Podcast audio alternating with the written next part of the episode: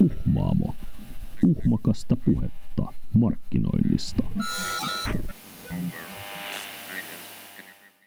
Ää, nyt kun ollaan vähän, vähän käyty tuossa tuota yrittäjyyttä ja kevytyrittäjyyttä vähän läpi, niin, niin tota, mennään siihen, mitä oikeastaan paljon kuulee erilaisissa, niin tämä ihmelen LTS, eli liiketoimintasuunnitelma. Mitä te haluaisitte kertoa liiketoimintasuunnitelmasta ja sen tärkeydestä yrittäjyyttä aivoitellessa? Mä sanoisin heti, että ei sitä kannata pelätä. Sehän on sun oma työkalu.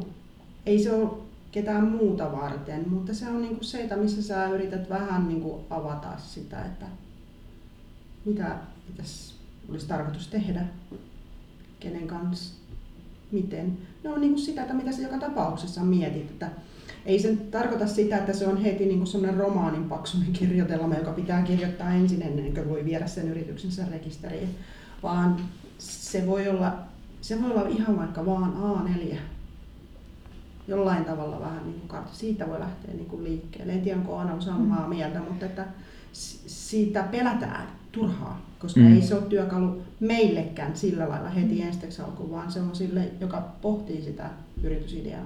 Mm. Joo, kyllä oikeastaan lähes poikkeuksetta suositan kaikille yrittäjille, vaikka lähtisi sivutoimiseksi, niin jonkinnäköisen liiketoimintasuunnitelman tekoa, koska kyllä se kirkastaa niitä ideoita, kun ne pistää paperille. Ja kun niitä valmiita pohjia kuitenkin on olemassa, jotka ohjaa sitä ajattelua, siinä lähdetään rakentamaan itselle vähän niin kuin käyttöohjekirjaa, että miten mä käynnistän tämän yritystoiminnan ja miten mä tätä pyöritän ja ehkä vähän tulevaisuuden suunnitelmiakin, jos pystyy sitä jo hahmottaa. Eli kun ne asiat on paperilla, niin silloin ne on myös helpompi toteuttaa. Mm. Et kuitenkin loppuviimeksi, jos ajatellaan, että on aivan loistava yrittäjätyyppi ja hyvä liikeidea, mutta mikä todella niin kuin merkitsee, että onko se yritys menestyksekäs, on se toteutus.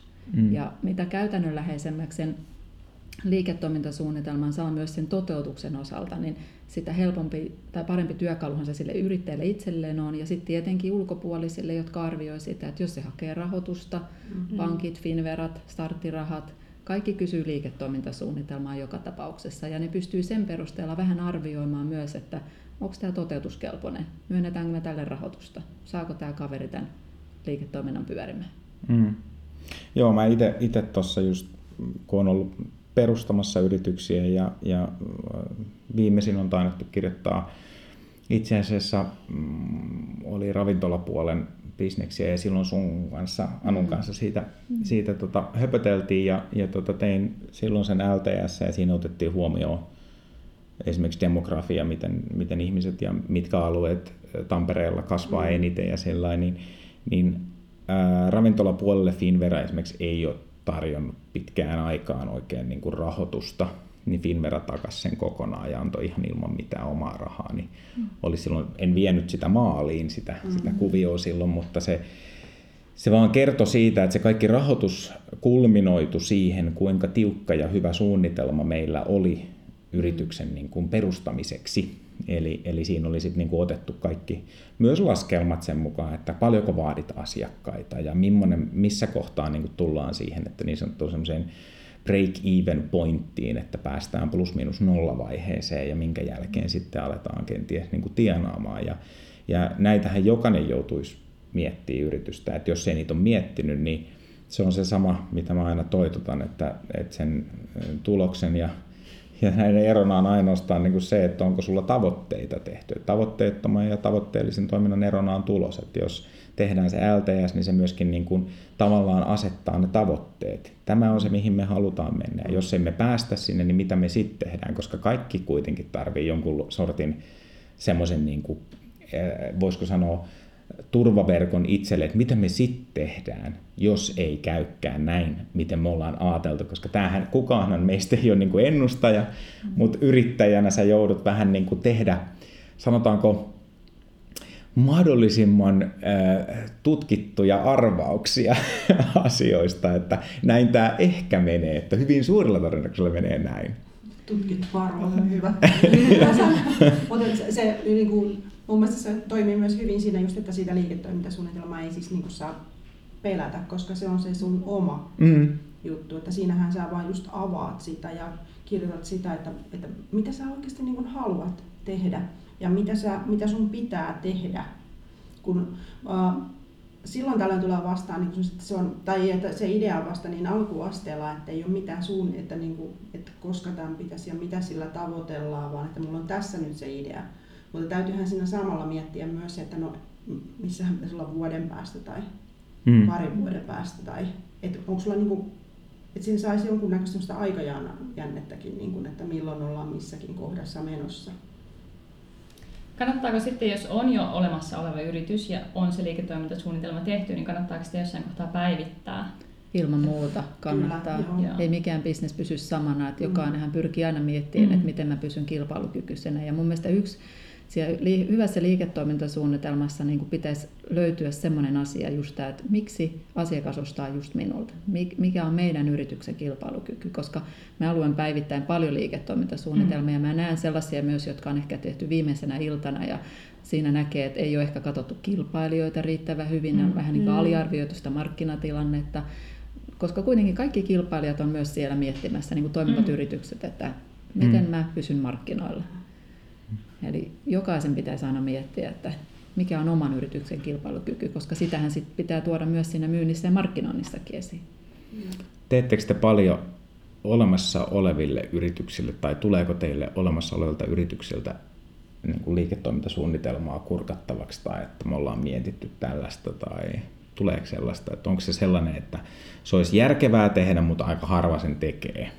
Mä melkein sanoisin jo, että kun me tavataan jonkun verran meidän omia asiakkaita tietenkin vielä sen jälkeen, kun on perustanut yrityksen, me itse kontaktoidaan myös jonkun verran ja sanotaankin, että hei, tulkaa myös, että jos teillä on jotain asioita, mitä haluatte käydä läpi ja ja meillä on kuitenkin laaja asiantuntijaverkosto ja muu myös mm. apuna siinä, niin aika usein siinä kysytään myös, että hei, että kurkataan viesti sun liiketoimintasuunnitelma, ootko päivittänyt, ja mitä enemmän siellä on muutoksia tai on lähetty väärälle raiteelle esimerkiksi siitä suunnitelmasta, niin sitten palataan takaisin siihen ytimeen, että nyt ruvetaan päivittää mm. liiketoimintasuunnitelmaa, eli tavallaan uutta ohjenuoraa, mihin suuntaan mennään. Ja usein varmaan kyllä huomaa sen, että varsinkin niin kuin joka yksin yrittäjänä lähtee liikkeelle, että se liiketoimintasuunnitelmaa tehdään vähän niin kuin siihen pohjaksi, että sit voi hakea starttirahaa tai jotain mm. muuta rahoitusta siihen päähän, mutta sitten se vähän niin kuin unohtuu. Ja sitten kuitenkin sen pitäisi olla se työkalu koko sen toiminnan ajan, koska vaikka se on itsellä se hyvä idea, mutta sun toimintaympäristökin jo muuttuu, että mitä se niin kuin vaikuttaa siihen. Ja et just ketä muita sinne markkinoille niin kun on ilmestynyt, että pitäähän sitäkin päivittää, että ei pelkästään se, että missä vaiheessa sä meet sinne itse ja mikä se kilpailutilanne on, vaan mitä tulee sun jälkeen. Hmm. Se, sieltä tulee kuitenkin koko ajan, hmm. että, että sen pitäisi niin kun olla just semmoinen manuaali oikeastaan, että teekö mä sitä, mitä mä oon suunnitellut tekeväni, vai teekö mä nyt jotain muuta. No, mitä, jos mä teen jotain muuta, niin olisiko se nyt sitten kuitenkin se ydinidea, että pitäisikö me muuttaa sitä liiketoimintasuunnitelmaa, että mä joudun meneenkin tähän suuntaan vai miten. Mutta että, jotenkin yrittäjänä ei oikein voi tehdä sillä että joka aamu katsoo että no katsellaan mitä mä tehdään. Vähän pidemmälle tähtäitä mm. pitäisi olla. Mm. Ja laskelmien päivitystäkin ah. ja ylipäätään vähän niin kuin budjetointia seuraavaan vuoteen. Mm-hmm. Että kyllä niin kuin liiketoimintasuunnitelman laskelmaosuudet on ihan hyvä työkalu siihen kanssa. Missä tota, tällainen mainospläjäys. Mistä tällaisen pohjan liiketoimintasuunnitelman saisi? Mistä niitä löytyy? Siis verkosta löytyy, koska se on tulossa se uusyrityskeskusten. Tässä varmaan syksyn aikana tulee uusyrityskeskukselta oma liiketoimintasuunnitelmapohja. Että se on Joo. Sitä odotellaan, mutta sitten tällä hetkellä löytyy oma yritys Suomeen, yritystulkista löytyy, mm. onnistu yrittäjänä. Näitä on netissä aika paljon erilaisia pohjia. Joo. Ei tarvitse ottaa tyhjää Wordia tai blankkopaperia eteen. Ei eikä Exceleitä. Niin, mm. niitä löytyy. Oma yritys Suomihan on se, että TE-toimisto ohjaa sen kautta tekemään sitä suunnitelmaa, jos hakee starttirahaa. Mutta toki niille käy muutkin pohjat ainakin vaihtelevasti käy. Joo, mm. ja varmasti kun saadaan se meidän oma työkalu, niin se varmasti se tulee, tulee nettisivuille. Mm. Meidän sivulla ei varmaan ole niinku suoraa linkkiä, vaan sit siellä on niinku, noihin minustako perustamisoppaisiin ja mm. perustamisoppaassa taas on sitten kyllä. Joo. Mutta ensimetrisivulla on tosi kattavasti tietoa eri asioista, niin kannattaa nyt joka tapauksessa käydä vähän kurkkailemassa siellä. siellä ja lukemassa. Joo, siellä on kerätty erilaista materiaalia, mutta myös mikä tärkein on se perustamisopas siellä. Että se mm. on tosi laaja, kattava opus. Sen perusteella pääsee, se ei ole yrittäjäkurssi, mutta sen avulla pääsee kyllä jo tosi pitkälle. Että siellä on hyviä mm. checklistoja myös, että näkee, että olenko nämä ja nämä asiat tehnyt, että olenko oikealla polulla. Joo. Sitten meillä oli vähän sellainen ajatus siinä, me oli yhtenä aiheena vähän, että vähän viitataan noihin eri yhtiömuotoihin, mutta niin kuin, niin kuin tuossa jo Mirja sanokin ennen jo tätä podcastin alkua, että se yhtiömuoto nyt ei ole ehkä se ensimmäinen asia, mitä niin kuin lähtee miettimään, vaan ensiksi niin kuin tietenkin tämä koko liiketoiminta on, on ehkä se ensimmäinen ja sitten vaan sovitetaan siihen liiketoimintaan se yhtiömuoto näin, Kyllä. näin niin kuin ymmärsin. Kyllä. Mä olen sitä mieltä, että yhtiömuoto on vain väline, jolla sitten mennään sitä kohti, mitä tavoitellaan. Mutta että se edellä, että me halutaan perustaa se tai tämä tai toi yritysmuoto, niin mä aina kysyn, että niin kuin miksi. Ja, ja tota, meillä on viisi niitä virallisia juridisesti tunnettuja yritysmuotoja, mutta sitten meillä on sitä kevytyrittäjyyttä ja näitäkin palveluita tulee erityyppisiä. Että tärkeämpää on miettiä se, että mitä on tekemässä ja kenenkä kanssa ja ketä ne asiakkaat voi olla ja just tämmöisen siihen liikeideaan ja sen suunnitelmallisuuteen ja sitten tulla sinne neuvoja, että kyllä me osataan arvioida sitten. Eihän me oteta kantaa, siis me ei tyrkytetä kellekään mitään, mutta me osataan arvioida, että no tämä voisi nyt toimia tässä tai tämä voisi toimia tässä. Joo, kyllä asiakkaat haluaa just kuulla niistä eroavuuksista, että milloin mitäkin voi saatella, mutta todella se tulee siinä keskustelun myötä, että mikä mm. hänelle sopii. Ja se voi olla, että se yrittäjän alku ei vielä al- aluksi osaa edes itse sanoa niitä kaikkia perusteluita, miksi hän valitsee mm. tietyn yhtiömuodon, että sitä joutuu vähän kyselemään ja kyseenalaistaankin. Eli just, että no montako on lähdössä ja minkälaisia pääomia tarvitaan ja mikä riskikantokyky, mm. mikä yhtiön tulevaisuuden suunnitelmat on, onko erilaisia jotain järjestelyjä tiedossa tai imakosyyt saattaa usein vaikuttaa myös ja mm. mm. verotus. Mm. Mm. Sitten täytyy muistaa myös, että voi lähteä jollain yhtiömuodolla, mutta sitten yhtiömuotohan voi myöhemmin aina muuttaa, sit, kun se mm. toimintakin, liiketoiminta muuttuu. Että eihän se ole mikään sellainen kiveen hakattu juttu, että se on sitten se mm. ja sillä mennään loppuikä. Ja toi on semmoinen jännä, siitä on paljon ollut, siis sanotaan, väittäisin näin, että edelleen aika paljon eniten ehkä uskottavuutta nauttii osakeyhtiöt. Niin kuin sillä, että sit kun tehdään yritysten välistä toimintaa, niin, niin aika automaattisesti, vaikka osakeyhtiöllä olisi liikevaihto alle 100 tonnia, niin silloin jotenkin uskottavuuskuvio korkeammalla kuin, kuin esimerkiksi vaikka toiminimellä tekeminen tai joku tällainen, joka tekee hyvinkin mahdollisesti kannattavaa liiketoimintaa, pyörittää toiminimen mm. pohjalla. Mm. Ja nyt jos ajatellaan, niin Lidli taitaa olla kommandittiyhtiö. Kyllä. Joo. Ei tarvitse ju- tuloksia julkistaa. Ei kukaan tiedä, miten menee niin sanotusti, mutta, mutta joo, että näitä on, on niin kuin, ja tässä puhuttiin just ennen sitä, että ainoa, mistä olen kuullut kauheita kauhutarinoita, on ollut avoimet yhtiöt, koska ka- kaverit lähtee perustamaan yhdessä yritystä ja kaikilla vapaat kädet niin sanotusti. Joo, ei henkilöyhtiöitä ei kovin helpolla suosita, että yleensä tulee just näin, että tulee nämä kaksi kaverusta ja sitten kysyy itsekin, että no elättekö te saman pankkitilin kautta esimerkiksi, tai oletteko valmiita elämään sen kautta, että solidaarinen vastuu, että vastaatte kaverinkin tekemisistä, niin sitten ne yleensä rupeaa katsoa toisiaan, että miten tämä homma nyt hoidetaan, mm. että palataanko sittenkin takaspäin vähän miettimään tätä yhtiömuotoa, että korkeintaan perheyrityksiin tosiaan, että Joo. avointa yhtiö ja kommandittiyhtiö voi saada. No miten sitten jos ajatellaan tota rahapuolta, joka varmaan kiinnostaa niitä, jotka miettii yrittäjäksi lähtemistä. Onko joku summa, mikä pitää löytyä taskusta, mikä sitten on, no nyt mulla on semmoinen, niin nyt mä voin lähteä yrittäjäksi. No ei, kun sehän riippuu todella paljon siitä, että mitä lähdetään tekemään, mutta yleinen alkavan yrittäjän virhe on tässä rahoituksen suhteen se, että mietitään, niin kuin tänä päivänä paljon syntyy palvelualueella aika pienillä investoinneilla pystytään yrityksiä pystyy, pistämään pystyyn, vaikka nyt jotain sosiaalisen mediaan mm. liittyvää mm. konsultointia tai muuta. Tuntuu, että ei tarvita kuin tietokone ja puhelin, että siinäpä ne sitten oli, mutta sitten unohdetaan, että sitä käyttöpääomaa kyllä tarvitaan siihen toiminnan alkuun, niihin ensimmäisiin toimintakuukausiin, kun sitä yritystoimintaa vasta käynnistetään, että mm. lähdetään tekemään yritystä tutuksi ja hankkimaan niitä asiakkuuksia, ja vaikka saataisikin asiakkaita, niin yleensä tehdään ensin työt ja sitten laskutetaan ja raha tulee sitten murusissa pikkuhiljaa.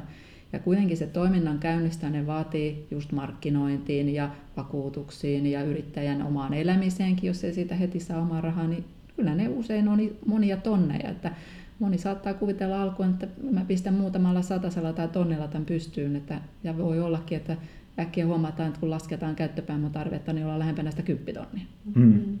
Joo, toihan on se, että, että moni ehkä ajattelee sen, että sä pystyt sen yrityksen perustamaan kyllä aika halvalla mm. ja, ja tavallaan niin kuin pienillä kustannuksilla, mutta kun siinä alussa ei ole vielä asiakkaita, useimmilla ei ole, että, että totta kai saattaa olla sellainen tilanne, että jotain asiakkaita saa heti jo siinä alkuunkin, mutta tota, ei mietitä ollenkaan sitä, että hetkonen, mutta milläs mä sitten elän, milläs mä maksan laskut, milläs mä, koska munkin on syötävä ja, ja koska Niko ei selviä ilman ruokaa, niin Nikon on jostain saatavasta rahaa, millä käydä kaupassa ja, ja maksaa kaikki niin kuin muut kuviot.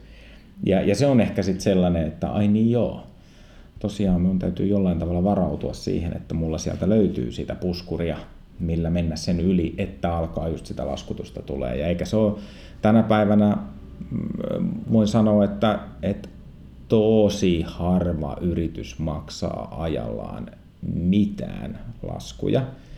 Ja se voi tulla yrittäjälle niin kuin yllätyksenä.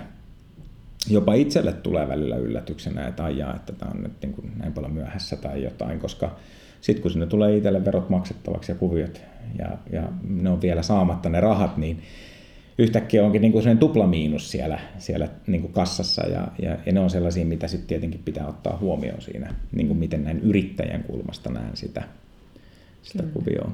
Joo, on aloja, jos on tosi pitkät maksuajat, mm. että alkaa aina pienenä yrittäjänä ja pääset kauheasti niihin edes vaikuttaa. Mm. Ja toinen on tietenkin se oma laskutus, että pitää muistaa itsekin ripeästi laskuttaa omat asiakkaansa ja huolehtia, että sitä rahaa tulee. Mm.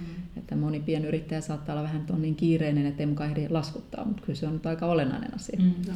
Joo, ja sitten siinä on helposti sellainen, että, että no tietenkin isot toimijat, niin nehän saattaa sanoa, että me maksetaan tämmöisessä, tämmöisessä mm. ajassa, mutta niin kuin, et, et pienellä yrittäjällä niin siinä on ehkä kaksi semmoista isoa, mitä olen huomannut, kun itsekin istunut näiden teidän niin kuin startuppien kanssa ja keskusteltu, niin, niin tota on, on kyllä yksi asia, mikä sieltä helposti nousee, sellainen, että ei osata ehkä omaa työtä niin kuin hinnoitella. Joo. Mm. Et se, se jää vähän niin kuin pieleen, että ei ehkä ihan sitä omaa työtä osata hinnoitella, ei lasketa niitä tunteja oikein. Eli lasketaan ne tunnit alakanttiin ja lasketaan ne tunnit, kun sä teet sitä Joo. asiakkaalla, mutta sä et laske niitä tunteja sinne hintaan, mitä sä teet ihan hirveästi, että sä saat sen yhden asiakkaan. Mm. Se on mun mielestä niin semmoinen sokea piste monella, mm. että, että laske, laske myös niin kuin sille ajalle. Kyllä. Että sille sun omalle ajalle, että arvosta sitä sun omaa tekemistä. Että, niin mä muistan, että mulla oli yksi yhden kollegan kanssa joskus, joka kanssa niin oli töissä ja sitten siinä omaa yritystäkin pyöritti, niin se joskus sanoi mulle, että kun kukaan ei maksa siitä ajasta, kun hän tekee niitä tarjouksia, ja sitten ne tarjouksia ei, niin kuin, että hän ei saa niitä läpi. Sanoin, että niin, kun sun pitää saada niiden hintoihin laskettua se sun käyttämä aika tänne, että se pitää olla siinä asiakkaan hinnassa. Asiakkaalta sun pitää saada se ihan kaikki tulee. Mm. Muutenhan sitä ei kannata tehdä. Niin.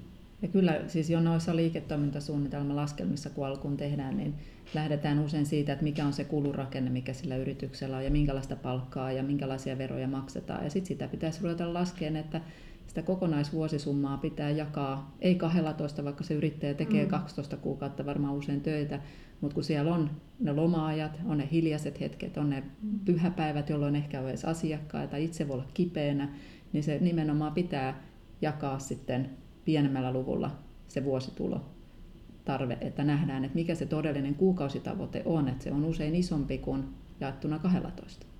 Joo, ja sitten jos sä lasket, että, että tehdään parisataa tuhatta ja jaat sen niin kuin 12, että uu, no eihän me tarvitse mennä vähän semmoinen joku 17 tonnia tai jotain, niin me mm. pärjätään. Mutta sitten kun sä lasket sen sillä että okei, tässä on niin kuin 10 kuukautta oikeasti mm. mitä on, niin sitten sä huomaat, että ja kyllä me pitääkin tehdä vähän enemmän kuukaudessa. Että se parikymppiä pitää tulla, että ollaan niin kuin plus minus nolla tilanteessa. Et nämä on sellaisia, mitä sitten niin kuin ehkä jää, jää just aika usein niin kuin katsomatta. Mm.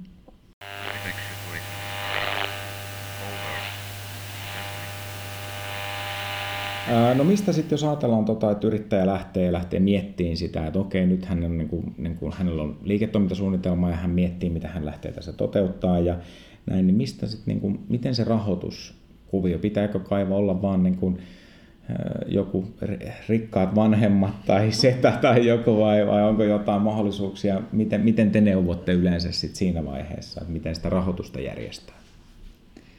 Toki se on aina hyvä, jos lähipiiristä löytyy hyviä rahoittajia. Niistä ei usein, useinkaan välttämättä tee sitä korkoa, mutta yhä useampi lähtee ihan pankin kanssa neuvottelemaan. Että, että Finvera on tosi hyvä alkaen yrittäjärahoittajakin, mutta siellä on nyt sitten vähän tietenkin, että minkälaista summaa päästään hakemaan ja mille alalle, minkälaista rahoitustarvetta on, että osuuko se Finveran rahoitus just, että jos on esimerkiksi 30-50 tonnia rahoitustarvetta, niin sitä pääsee suoraan hakemaan Finveralta, mutta jos se jää sen alle tai menee yli, niin oikeastaan on lähettävä keskustelemaan heti pankin kanssa. Mutta Finvera voi to- toki taata osan siitä lainasta esimerkiksi, että kaikilla alkavilla yrittäjillä ei ole isoja vakuuksia. Et se on myös se hankaluus, että kun kuitenkin sinne pankkilainan taakse pitää antaa jotain reaalivakuutta, ei riitä tietokone tai välttämättä hyvä idea. Mm. Sitten tietysti ihan niin tämän perus on se starttiraha, Joo. mitä jos lähdet päätoimiseksi yrittäjäksi, niin starttiraha on se TE-toimiston tuki alkavalle yrittäjälle nimenomaan siihen omaan toimeentuloon. Tuosta muuten tuli mieleen tästä niin kuin starttirahoista näistä, niin tässä tuli tämmöinen, mitä tämä tämmöinen niin kuin yrittäjyyskokeilu, mitä se niin kuin pitää sisällään?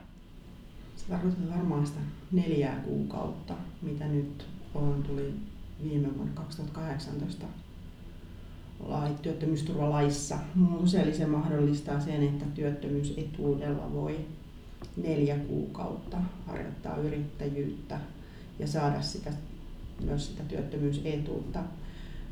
Käytännössä sä et voi itse vaan päättää, siis se on mahdollista, kun sä oot työtön ja sit sun pitää ilman muuta sopia siitä siis TE-toimiston kanssa, mä en voi tässä nyt itsekseni sopia, mä kokeilen nyt neljä kuukautta.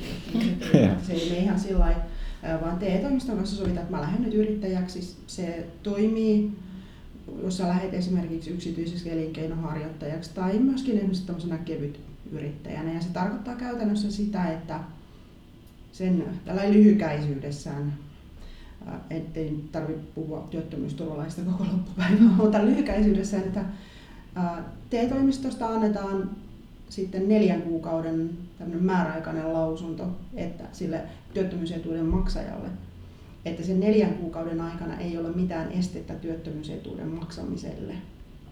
Ja sä voit sinä aikana harjoittaa sitä sun yritystoimintaa ja TE-toimisto ei lähde arvioimaan sitä, että onko se päätoimista vai sivutoimista se yrittäjyys. Sä ilmoitat sun tulot sille työttömyysetuuden maksajalle, että sitä sovit, päivärahaa voidaan sitten sovitella.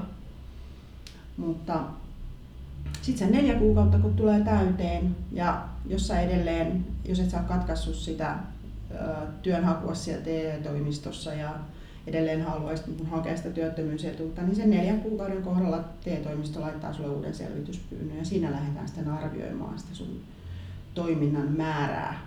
Siinä ei arvioida tullut siis saatua rahaa, vaan sitä, että paljonko sä käytät siihen aikaa. Joo. Mutta ähm, mulla ei ole siitä tilastoja. Mä muistan, kun viime vuonna sitä kyllä seurasin, että minkä verran et ehkä silloin alkuvuodesta se lähti vähän hitaasti liikkeelle, mutta mulla ei ole koko viime vuodesta niin kuin käsitystä siitä, että kuinka moni sitä on niin kuin, käyttänyt.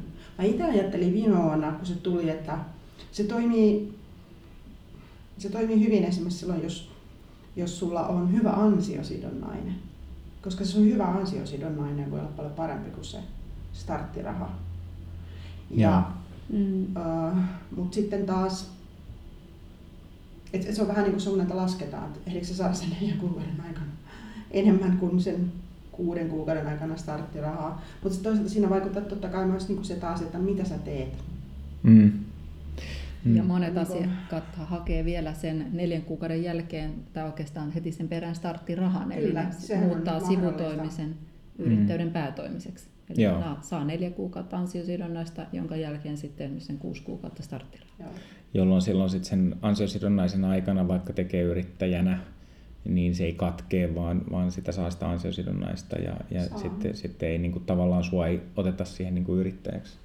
Ja sitten jos sen neljän kuukauden aikana huomaa, että se yrittäjyys ei vaan ole itselle, että ei välttämättä se, että jos sulla ei ole tarvetta sille yritystoiminnalle tai just tämä ei ole vaan hyvä ympäristö nyt sille sun yritystoiminnalle, vaan sua ei vaan, niin kuin, sä vaan huomaat, että no susta ei ole yrittäjäksi, niin voiko silloinkin vaan niin kuin sanoa, että juu, ei kiitos, että, että vai Joo. miten se menee sitten, että jos sä päätätkin, että sä et halua mennä sinne tai niin kuin alkaa yrittäjäksi? Joo, siis ei se tarkoita sitä, että sun tarvii sitten sen neljän kuukauden kohdalla tosiaan, että jos et saa itse katkaissut sitä työnhakua, Mm. niin sillä kohtaa se tarkastella. Sillä kohtaa sä voit niinku sanoa, että, että Ei tarvitse olla mitään erityistä perustelua. Niin. Mm. No, se ei ole yritysmuodosta, mutta tota, jos, jos sä lähdet niin kun, niin kun tyypillisesti ne varmasti on, on just, että lähdetään kevytyrittäjäksi tai sitten toiminimellä, niin Mm.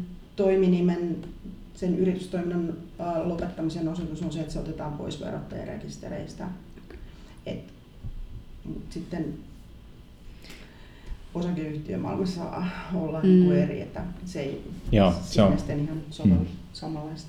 Mä itse näen, että jos yritystoimintaa lähdetään perustamaan, niin kyllä sillä pitää olla jatkuvuutta pidemmälle Mm. kuin sen neljä kuukautta. Että lähtökohdallisesti itse haluaisin, että ne suunnitelmat tehdään niin hyvin ja katsotaan, että se kantaa oikeasti sen neljän kuukauden jälkeenkin. Ja Mm. harva yrittäjä pystyy kuitenkaan ihan neljässä kuukaudessa lopettamaan yritystoimintaakin. Että kyllä se sitten on aika lyhyeksi jäänyt, että Joo. usein asiakkaat vasta haetaan ja yritystä tehdään tutuksi siinä vaiheessa. Kyllä. Joo, toi on, toi on just se, mitä mäkin itsekin vähän on sillä, että harva nyt lähtee, että mä kokeilen neljä kuukautta, jos sä kokeilet neljä kuukautta, ja, niin et saa silloin vielä kokeilua. niin kuin tavallaan, että sitten ei ole, niin kuin, ei ole ehkä kokemuspohjaa, mihin sitten niin kuin miettiä, että onko tämä kannattavaa vai ei. Neljässä kuukaudessa se, jos joku saa neljässä kuukaudessa heti saman tien sen, niin kuin sen selvyyden, että onko tämä mua varten vai ei, niin se kuulostaa tosi, tosi, tosi hämärältä näin niin kuin yrittäjän korvaan, mm. koska siinä on kuitenkin sellainen, että siihen, siihen on niin kuin uskottava siihen omaan juttuun ja, ja siinä on tehtävä töitä paljon sen eteen ja tehtävä paljon myynnin eteen ja, ja asiakkaiden hakemiseen ja tällaiseen, että se ei ole, se ei ole niin tosta vaan, että no nyt neljä kuukautta on täysin. Ei tämä ollut oikein mua varten. Joo, siis sen niin kuin mun näkee siinä, että, että sen neljän kuukauden jälkeen, jos sä sitä yritystoimintaa lähdet niin kuin oikeasti tekemään, sillä tavoittelet, niin on tosi vaikea sen neljän kuukauden kohdalla niin kuin osoittaa se enää niin kuin sivutoimiseksi, eli säilyttää mm. se työttömyysetuus. Koska jos sä haluat sen saada niin kuin pyöriin, niin tarvihan sun käyttää siihen sitä aikaa. Ja se on nimenomaan se käytetty aika, mitä siinä niin kuin arvioidaan. Mutta se toimii nyt semmoisena hyvänä lähtölaukauksena, että sä voit sillä neljällä kuukaudella lähteä kokeilemaan sitten pistää siihen starttirahan Mm. jatkoon, niin sitten se onkin semmoinen niin kuin kymmenen kuukautta se semmoinen alkuvaiheen tuki. Ja kuitenkin hyvä, että semmoinen mahdollisuus on, koska onhan joillain, että on joku tietty vain lyhyt projekti tiedossa ja ne ei välttämättä perustaisi omaa firmaa, vaan ne käyttää näitä laskutuspalveluita. Eli saa sinällään vähän niin kuin testattua sitä ideaa ja vähän yrittää sitä työntekoa, mutta pitkällä tähtäimellä, jos me halutaan just kunnon Mm. mm. yrittäjyyttä lähteä tekemään, niin kyllä se vaatii suunnitelmallisuutta ja pitkäjänteisyyttä enemmän. Joo, miten sitten tässä on nyt äh, varmaan, mä itse aikoinaan kun lähdin yrittäjäksi, niin mulle sanottiin, että no kaikkein tärkein on, että sulla on tosi tiukka kirjanpitäjä. niin tota, mitäs teidän niin tuohon tilitoimista kirjanpiton maailmaan, niin oletteko edelleen, onko se edelleen se juttu? Eikä se ei no onhan se hyvä, jos se on vähän tiukka jollakin joilla, mutta eikä se ole niin se, että se on, niin, se on hirveän tärkeä yhteistyökumppani. Se on niin oikeasti sun yrittäjän tärkein yhteistyökumppani varmaan siinä. Joo, kyllä mäkin alkavalle yrittäjälle sanon, että heti miettiin kirjanpitäjää jo myös ennen kuin se yritys on rekisteröity, että kyselee eri vaihtoehtoja, tarjouksia ja pelaako kemiat, koska sekin on myös tärkeä Se on tunne, tärkeä. että, että ei ole pelkästään tuon osaava tilitoimisto, vaan myös, että kemiat pelaa, ei ole tyhmiä kysymyksiä puolin eikä toisin. Mm. Ja usein sitä tilitoimistoa ei niin mielellään helposti tule vaihdettua, kun se on mieluummin hyvä heti alusta alkaen, joka kulkee sen yrittäjän rinnalla. Silloinhan se on niin kuin molemminpuolinen etu myös. Mm. Joo, no allekirjoitan kyllä ihan, ihan täysin itse ton, että on, on niin kuin, ei ole mitään vikaa ihan yksittäisen kirjanpitäjässäkään, että niin kuin, koska se on sellainen juttu. Ja me, me itse täällä puhutaan aika usein siitä, että, että äh, kyllähän voisi tehdä itsekin sen, mutta kyllä siinä vaan aika paljon on niin opeteltavaa ja sitten kaiken muun työn päälle – sitten kun on hyvä tilitoimisto, joka auttaa, nykyään on niin hyvät sähköiset palvelut, että pystyy tosi nopeasti olla kartalla, missä niin kuin mennään. Hyvä tilitoimisto myös osaa sparrata ja viedä sitä omaa toimintaa jonnekin päin. Saattaa sanoa, että hei, nyt kannattaa alkaa nostaa vähän hintoja, että teillä on myyntiä, mutta teillä on aika alhaiset hinnat, että nyt kyllä ehdottomasti pieni hinnankorotus olisi paikallaan ja, ja sellainen, niin kuin, että he saattaa niin kuin myöskin tällä tavalla olla siinä mukana ja, ja kyllä se on niin kuin allekirjoitan. Kyllä, alkavan yrittäjän kannattaa keskittyä itse siihen, mistä se raha tulee, eli asiakkaiden hankkimiseen, myyntiin ja markkinointiin, mitä hän parhaiten osaa, ja sitten todella ei se tilitoimiston käyttäminen niin kallista kuin moni alkava yrittäjäkin alkuun luulee, myös ihan sivutoimisena, että loppujen voi tulla kalliimmaksi, kun sitä lähtee itse tekemään ja tekee ehkä vähän mm. kalliimpien virheiden kautta. Joo. Verottajien kanssa kaikista asioista ihan neuvotella. Että kyllähän yrittäjä aina tietenkin on vastuussa omasta kirjanpidosta, vaikka siellä olisi tilitoimisto, mutta verottaja uskoo usein tilitoimiston tekemään työtä myös paremmin. Ja onhan ne ammattilaisia. Ja niin kuin sanoit, että kun tämä sähköinen maailma on tullut tilitoimistoihinkin, niin niiden aikaa pitäisi myös vapautua siihen asiakkaan neuvomiseen, sparraukseen ja ohjaukseen. No, miten sitten sillä aletaan lähestyä loppua, niin, niin jos lähdetään niin miettimään vielä apuja, minkälaisia semmoisia viimeisiä vinkkejä, apuja yrittäjyyttä miettivälle tai juuri yritystoimintaa alkuun pyöräyttäneille, niin minkälaisia neuvoja ja vinkkejä tässä nyt voisitte heitellä?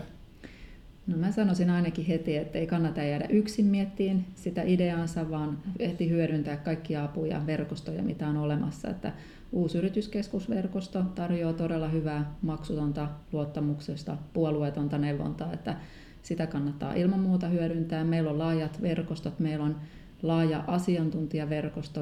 Pirkanmaalla on pelkästään yli 200 asiantuntijaa, että mehän itse ei olla yrittäjyysasiantuntijoina välttämättä kaikkien alojen asiantuntijoita, ja sitä varten meillä on myös tämä asiantuntijaverkosto. Niin kuin tekin olette meidän asiantuntija mainostoimistopuolella, niin me pystytään ohjaamaan asiakkaita myös vielä näiden kurujen piiriin. Eli se on tosi iso lisäarvo. Kyllä, siis mä olen samaa mieltä, että ja sitten ei, aina välillä tulee sellaista, että pistettiin ensin firma pystyyn ja sitten tullaan kysyyn, että mitä meidän pitäisi tehdä. Että kannattaa niin kuin etsiä sitä tietoa ensin, kun sitä on tarjolla. Sitä on paljon verkossakin, mutta kyllä mä silti suosittelen aina sitä, että jos ei sulla ole nyt yrittäjiä siinä, jotka tietää yritysmuodoista ja kaikista tällaista, mitä ottaa huomioon niin ihan siinä lähipiirissä, niin kannattaa hakea sitä, kun sitä maksutonta neuvontaa on tarjolla. Että pääsee vähän sparraan, että mitä mitkä on niin lähdössä. Ja siis mä mainitsin tämän, että kun niin kuin Anu sanoi siinä alussa, että, että me ei niin kuin kaikista edes yritetä yrittäjiä, koska sitä ei tule, niin meillä paljon puhutaan tässä yhteiskunnassa nykyään yrittäjyydestä ja sitä vähän niin kuin jopa hypetetään sillä lailla, että mä luin joskus ja mä muistan, että meidän Heini on Kaitsu vuosia vuosia sitten jossain tilaisuudessa heitti, että tulevaisuudessa lapset syntyy Y-tunnuksella eikä henkilötunnuksella.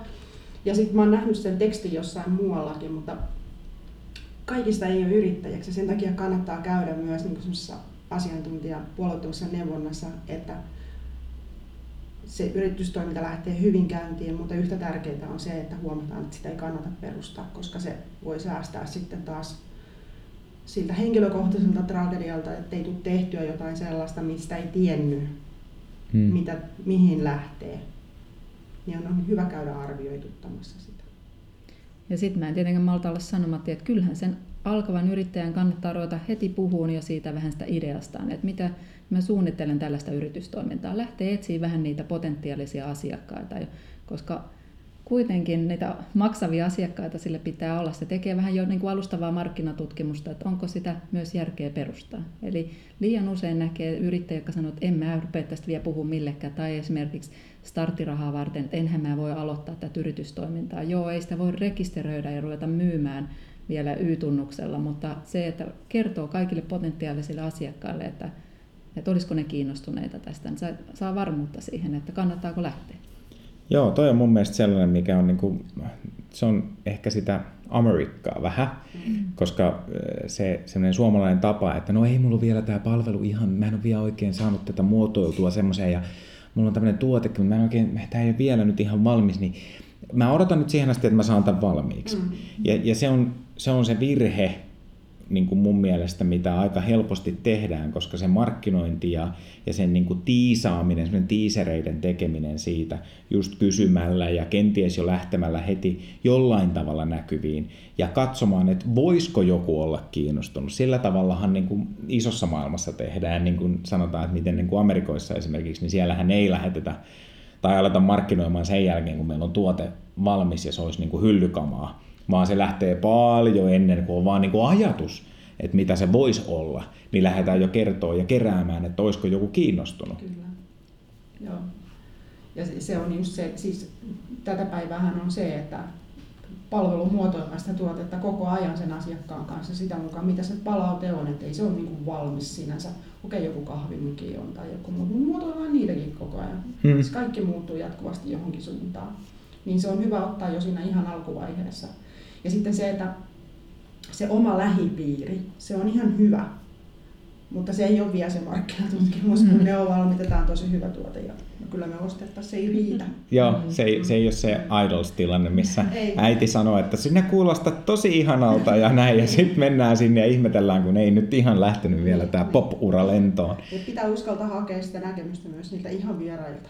Joo, ja, ja tuohon niin tietenkin mainostoimistonkin kulmasta, niin, niin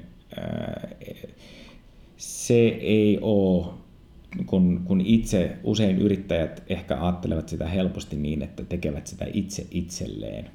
Ja se on semmoinen ehkä niin kuin mainostoimisto- ja markkinointiviestintäkulmasta niin se suurin virhe, koska jos et itse ole täysin sen segmenttisi, kenelle teet sitä, niin ytimessä – niin ei pitäisi kuunnella ollenkaan, jos et ole itse suurin asiakkaasi niin mm. sanotusti.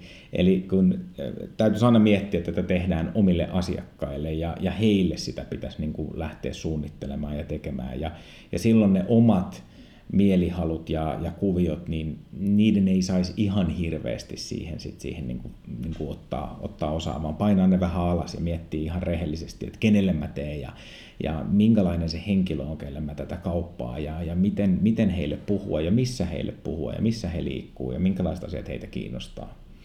Että nais tällaisia. Hyvä, me aletaan olemaan, kuulkaa, podcastin loppusuoralla.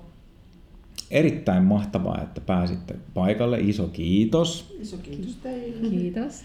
Ja tota, ää, lisätietoja saa tietenkin www.ensimetri.fi ja, ja meille saa laittaa tosiaan kysymyksiä.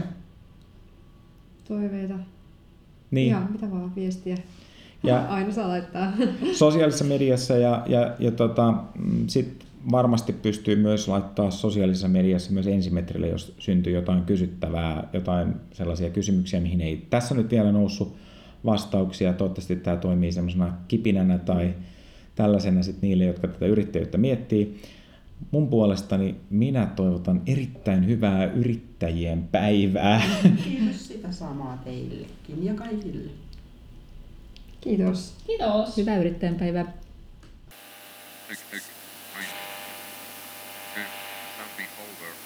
Uhmaamo. Uhmakasta puhetta markkinoinnista.